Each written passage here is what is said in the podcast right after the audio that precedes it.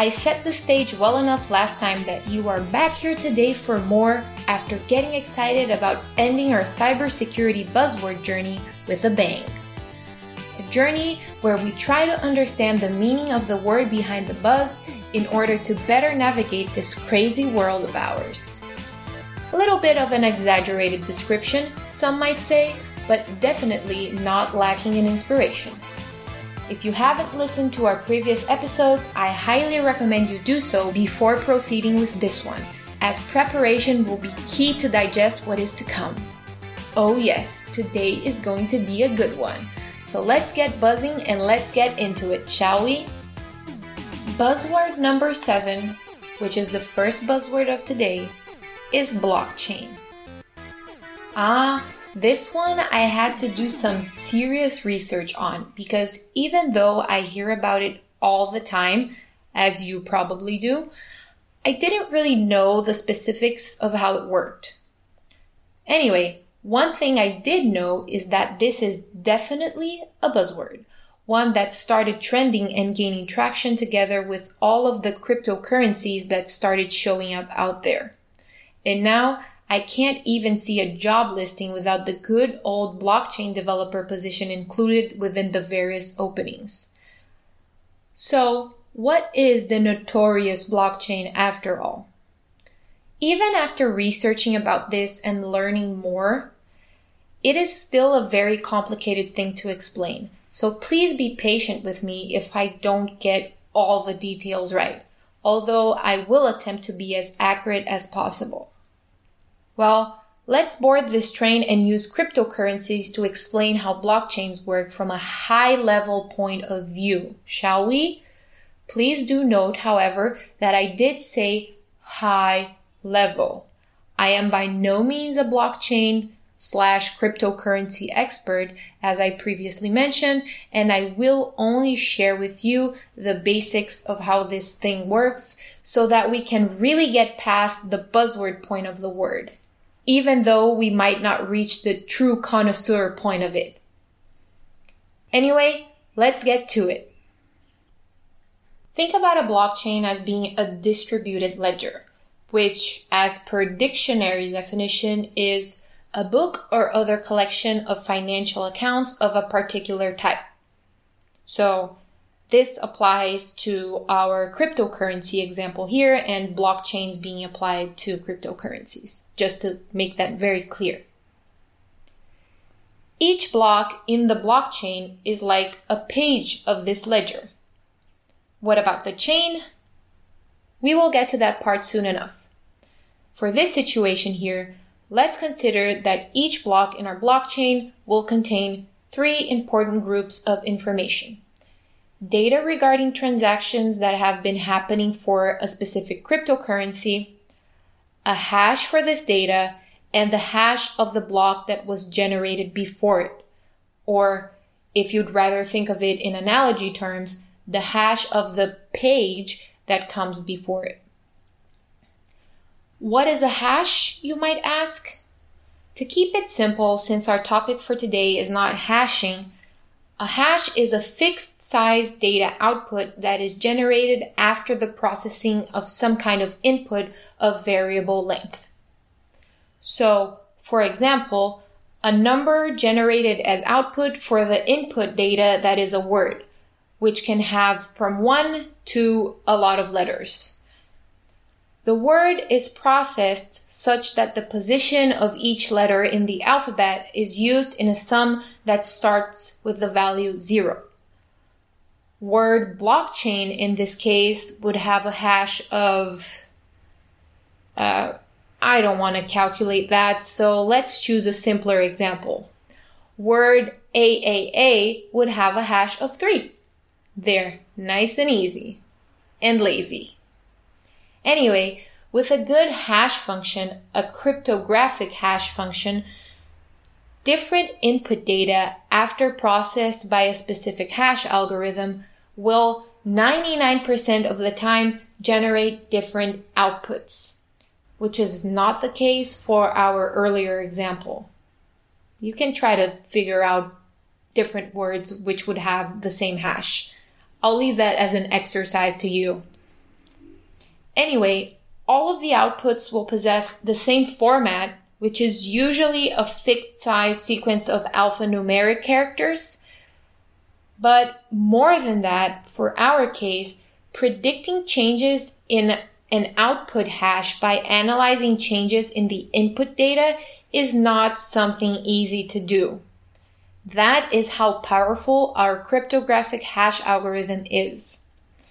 Therefore, we can look at our hashes as if it were the fingerprint of the data it is connected to, if said data were a person able to have fingerprints. Different data equal different fingerprints, and forging a fingerprint, or in other words, changing your own, is not something you can easily or seamlessly do. Okay, that being said, can you start seeing how our blocks actually constitute a chain? We have various sets of data containing information about financial transactions that are happening. Connected to each set is the hash for that specific set, as is the hash of the set that came before it. So, block n will always know who n minus 1 is, n minus 1 will know who n minus 2 is, and so on and so forth. Therefore, if I am an attacker and I want to tamper with the data in the blockchain and say, add a transaction in which I make my worst enemy transfer all of their funds to my account, I can't just change the data of a block in the middle of the chain without causing havoc for all of the blocks that follow it. To be able to sneakily add my fake transaction into the blockchain, not only would I need to change the data segment of the block which will contain the transaction, I will also need to change the hash of the previous block segment for all blocks that come after this block. If I am able to do this instantaneously, say using a computer, then the problem is solved. But of course, it wouldn't be that easy, or else I don't think everyone and their mother would be freaking out about how awesome or how safe blockchain is. What is the catch then? The blockchain protocol forces you to provide a proof of work every time you wish to add a block to the chain. What exactly does this mean? The blockchain challenges you. It tells you you cannot add a page to the ledger that is myself unless you solve this very hard puzzle that even a computer will take a humanly noticeable time to solve. This puzzle could be, for example, discovering which set of 100 characters you need to add at the end of the dataset to force the block's hash to start with 10 consecutive zeros. As I previously said, it is not easy to predict what is the output of a hash function given an input when you have a good hash function. So the easiest way to achieve this is by brute forcing it. Testing all possibilities until you find something that matches that which you are looking for. Therefore, to add a block to the chain, you must waste some time solving the puzzle, which in turn means that changes made to the middle of the chain cannot propagate instantaneously throughout the tail of the chain. You change a block and you need to change all that follow, but for each block you will take some time solving the puzzle before adding it to the chain. If I were the one listening to this podcast and not the one doing the explaining, at this point I would have two questions. Number one, why does this matter if I have full control of the blockchain? And number two, why not add your malicious transaction to the last block instead of adding it to a block in the middle and solve this whole having to update subsequent blocks in order to achieve lots of money in your bank account? I don't know if you have these questions as well or started asking them after I mentioned it, but what I do know and what I can tell you is that the same answer applies to both of these. Blockchain does not rely on a centralized entity to manage it. It is instead distributed. Why should we care? Because then there is never only one person that is in full control of the blockchain or the ledger. Everyone is able to grab a copy of this blockchain, follow which transactions are happening, and include them into a new block. if more than 50% of the peers which participate in building the ledger agree on the new block to be added, meaning if more than 50% has the same resulting block after including transaction broadcasted and gathered, then this block is officially added to the chain and considered the last block of said chain. Therefore, if I plan to include a fake transaction to the new block that will be added to the chain, I need 50% of the peers that are also listening to transactions and building this new block to agree to include my fake transaction, which might seem simple if you have a lot of friends, but the beauty in having a non-centralized server lies in diversity and on the fact that most people will probably not want to partake in your shady activities of tampering with the blockchain. And even if it is technically possible to do this, Mr. Smarty Pants, I see you there in the corner that will try to bring down the argument by saying, but what if I am super powerful and I can convince everyone to do it? See this as one more thing a potential attacker needs to accomplish. Another burdensome task to perform in order to achieve the desired result. Change the block and convince more than 50% of the people in the peer network to go along with it. Have you ever been to any comment section on the internet?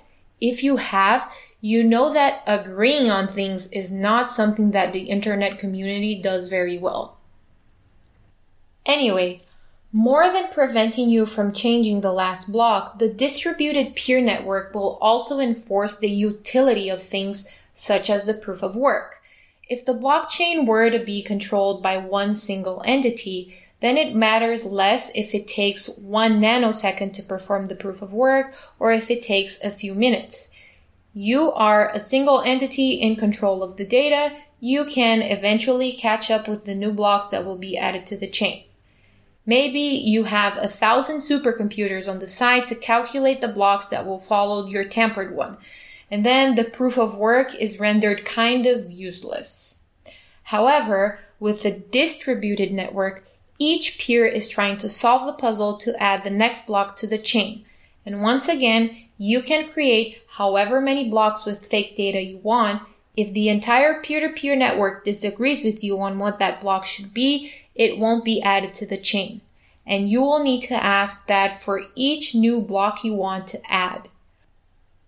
Other people, some of which might not have been bribed by Mr. Smarty Pants, may end up obtaining the next block in the chain first, and then all of your supercomputers will have worked for naught, and you would need to start all over again. It's like participating in an auction. You can make a very high bid, but other people can also do the same. Plus, it's even worse because everyone participating in the auction is actually checking your bank account to see if you really have the money you claim to have. And if you make a false bid, they can call you out on your lies if they wish to do so. The last question I think remains is what would make people want to participate in the creation of a blockchain? Seems like too much work and no fun, and choosing people for the job defeats the purpose of not having a centralized entity to manage the ledger because then as the word implies, you get to choose who will participate and you can choose whoever you want. And maybe these will be people that will side with you. Well, for cryptocurrencies, I can tell you that the bang is in the buck. The person that is the first to solve the puzzle, which allows for inclusion of a new block in the chain, is rewarded with a certain amount of cryptocurrency. Therefore, people want to participate in the blockchain creation and make sure to check that all is well because they will gain something from it. This is what we know as crypto mining. Someone who is crypto mining is trying to earn some digital cash by adding a new block to the cryptocurrency ledger before other people. And that is how the problem is solved. Give the people something that they want and they shall follow. Well, I think that is enough talking about blockchain. Am I right? This is so long that it has almost become a mini episode inside of a bigger one. So let's move on and actually go to our next and almost last buzzword of this series of episodes. our next buzzword suggested by our one and only Alex Murray, buzzword number eight is zero trust. This one is a hard one for me to explain, and I will tell you why. I already have kind of a zero trust mentality, or at least I have only heard of the zero trust way ever since I started studying cybersecurity. Or maybe it is because the term zero trust was coined very close to the time I was born. Baby me didn't even have to know the non-zero trust model because at that time the never trust always verify slogan for this model was already something people were considering. So, what is zero trust after all? I think I will begin defining it by saying it is a model. A set of rules, frameworks, and principles to take into consideration when setting up your IT infrastructure. One that, as the slogan itself says, trusts no one, trusts zero persons, zero trust. Get the origin of the name now? As a second way to define it or as a way to complement the definition, let us go back and understand what is a non-zero trust model and why the zero trust model was created. A time where the internet was simpler and networks were a lot more self-contained than they are today.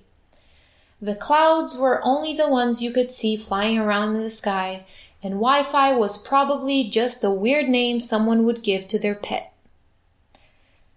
When your entire infrastructure is restricted to one single area and your network can only be accessed by those physically present where devices of that network are also physically present at, it is easy to define your headquarters and whoever is in it as being a safe space with safe people. You only let in people who are allowed to be in there and people who are allowed to be in there won't cause any harm to the infrastructure because they are friends and not foes. Right? In comes the insider threat, that disgruntled employee that decides to do malicious things to the company's resources and has the means to do so exactly because they are trusted. In comes more technology that allows your infrastructure to exist in more than one physical location and that allows people to access company resources from areas outside the supposed trusty security perimeter. In comes new business models for software products where third party companies are responsible for managing resource from your own company as part of the service provided by them together with their own software. And then the castle walls are no longer enough to protect the kingdom because the kingdom is no longer just within the castle walls. Zero trust is the model that starts to consider security when the castle walls are no longer enough to prevent the occurrence of cyber attacks, exactly because we can have foes which are inside our own network and because we are expanding our own network and letting it exist beyond what would be a trusted physical location. To mention a few examples, remember our previous buzzword phishing a few episodes back? Well, imagine that you have an attacker which is able to successfully trick one of your employees in a phishing campaign they are running. This employee clicks a malicious link and gives this attacker access to the target company's internal network with their own set of credentials. In a model that is not zero trust, this employee's user might have a lot of privileges inside the network. Why not let them access the database containing sensitive data? They work for the company. They must be trustworthy. And yet, now our attacker has access to that same database because they were able to trick someone we trust into giving them privileged information. Notice how we don't even need to have a disgruntled employee to have an insider threat. It can be the happiest company in the world all people who work for this company love it and would never harm it. But one of its employees just became an unknowing insider threat because they fell for the tricks of an attacker well trained in the arts of social engineering. Attacks have evolved, so the security model needs to evolve with it. And that is one of the advantages of considering the zero trust model. Another example of a situation where you might need to consider this model Nowadays, we can access our work environments from anywhere, so long as anywhere has an available Wi-Fi password for you to use. Maybe you work from home, but you are tired of looking at the same boring old view from outside your window. You decide to go to work at a local sweet shop for a change of scenery and a change in your lunch menu for that day. The shop has a delightful atmosphere and also has free Wi-Fi. You connect to their network and start working, filled with new energy and joy while you drink a cup of coffee and eat some delicious, insert any type of food that you love here. And yet, uh, once again I say, and yet, and by now you must know some bad news is coming. And yet, this is a free network, meaning that anyone, including attackers, can connect to it. You might use a VPN to access your company's internal network, which encrypts data you are sending through the public network to it. However, you also end up using some applications without connecting to a VPN and sometimes without even having to use encryption. An attacker is sniffing for data, searching for gold, in the sweet shop's local network and ends up running across your network traffic and is able to extract some juicy information from it. And once again, assets and resources are not kept safe because not enough is being considered when establishing processes and permissions for a company's network. Yes, you are a trusted user and your device should be trustworthy, but as many times we have seen, it is not always that theory and practice shake hands and call it a day. IT infrastructures have evolved, so the security model needs to evolve with it. And that is one of the advantages of considering the zero trust model. Oh, wait, am I repeating myself? Then it must mean I really want you to remember that, don't you think? Anyway, to close this topic off, I will say that one of the most important principles in the zero trust model is the principle of least privilege, which is a good place to start from if you intend to implement this model in your own environment. The principle of least privilege states that you should only allow a user to have access to resources that they will actually need. No less and no more. No less because otherwise they won't be able to do their jobs. No more because if you give them more, you are unnecessarily increasing the attack surface for your network. If something does not exist, it cannot be taken advantage of. And that is where I'll leave it. So you can think about this a little more while drinking your coffee and connecting to that free Wi-Fi network in a sweet shop. Careful! Give it up to buzzword number nine, our last buzzword in the list. Quantum and post-quantum security.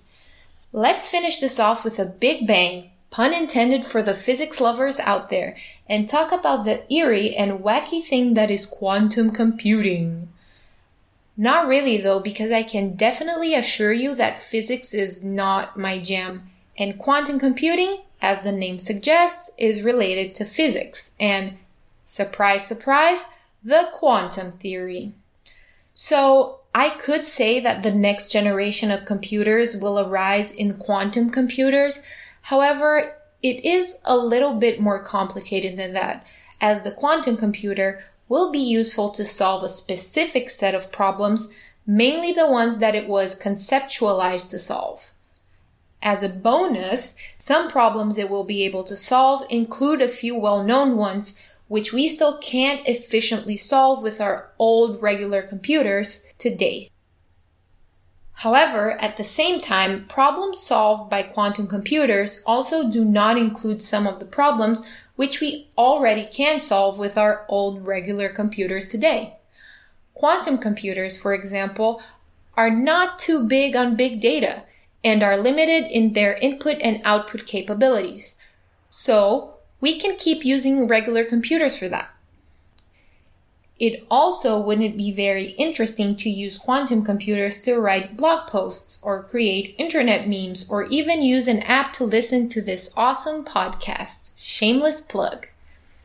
The point is the quantum computer will not substitute our well-known zeros and ones calculator, it will instead be useful to solve a few sets of complex problems which require small data sets as input and to model quantum systems. Hence the name quantum computers. All of that being said, instead of a son of what we know as the current computer, we could see the quantum computer as a young cousin of our well-known 64-bit friend.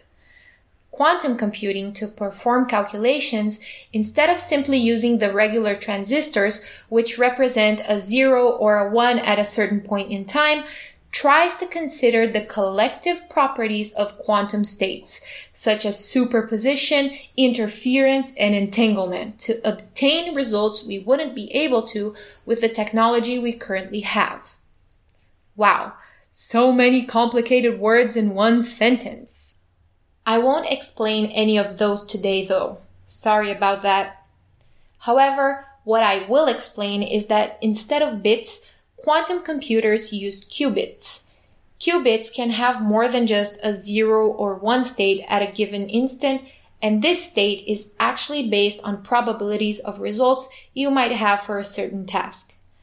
When solving a specific problem, a regular computer needs to test all possibilities individually since bits can only have one state at a given time, while a quantum computer, due to the nature of qubits, is able to go down various paths at once since qubits are able to exist in more than one state at a given time. Of course, to extract useful data from such a different base unit, you need to create algorithms that will appropriately use them and extract results from them. So quantum computer algorithms are not the same as our regular and well-known 0 and 1 logic gate algorithms. Yes, I know. I explained a lot of stuff without actually explaining it. And unfortunately, I can't offer you much more. Even scientists say they don't fully understand quantum theory, so I can assure you that little old me will not be the one to crack the code before them.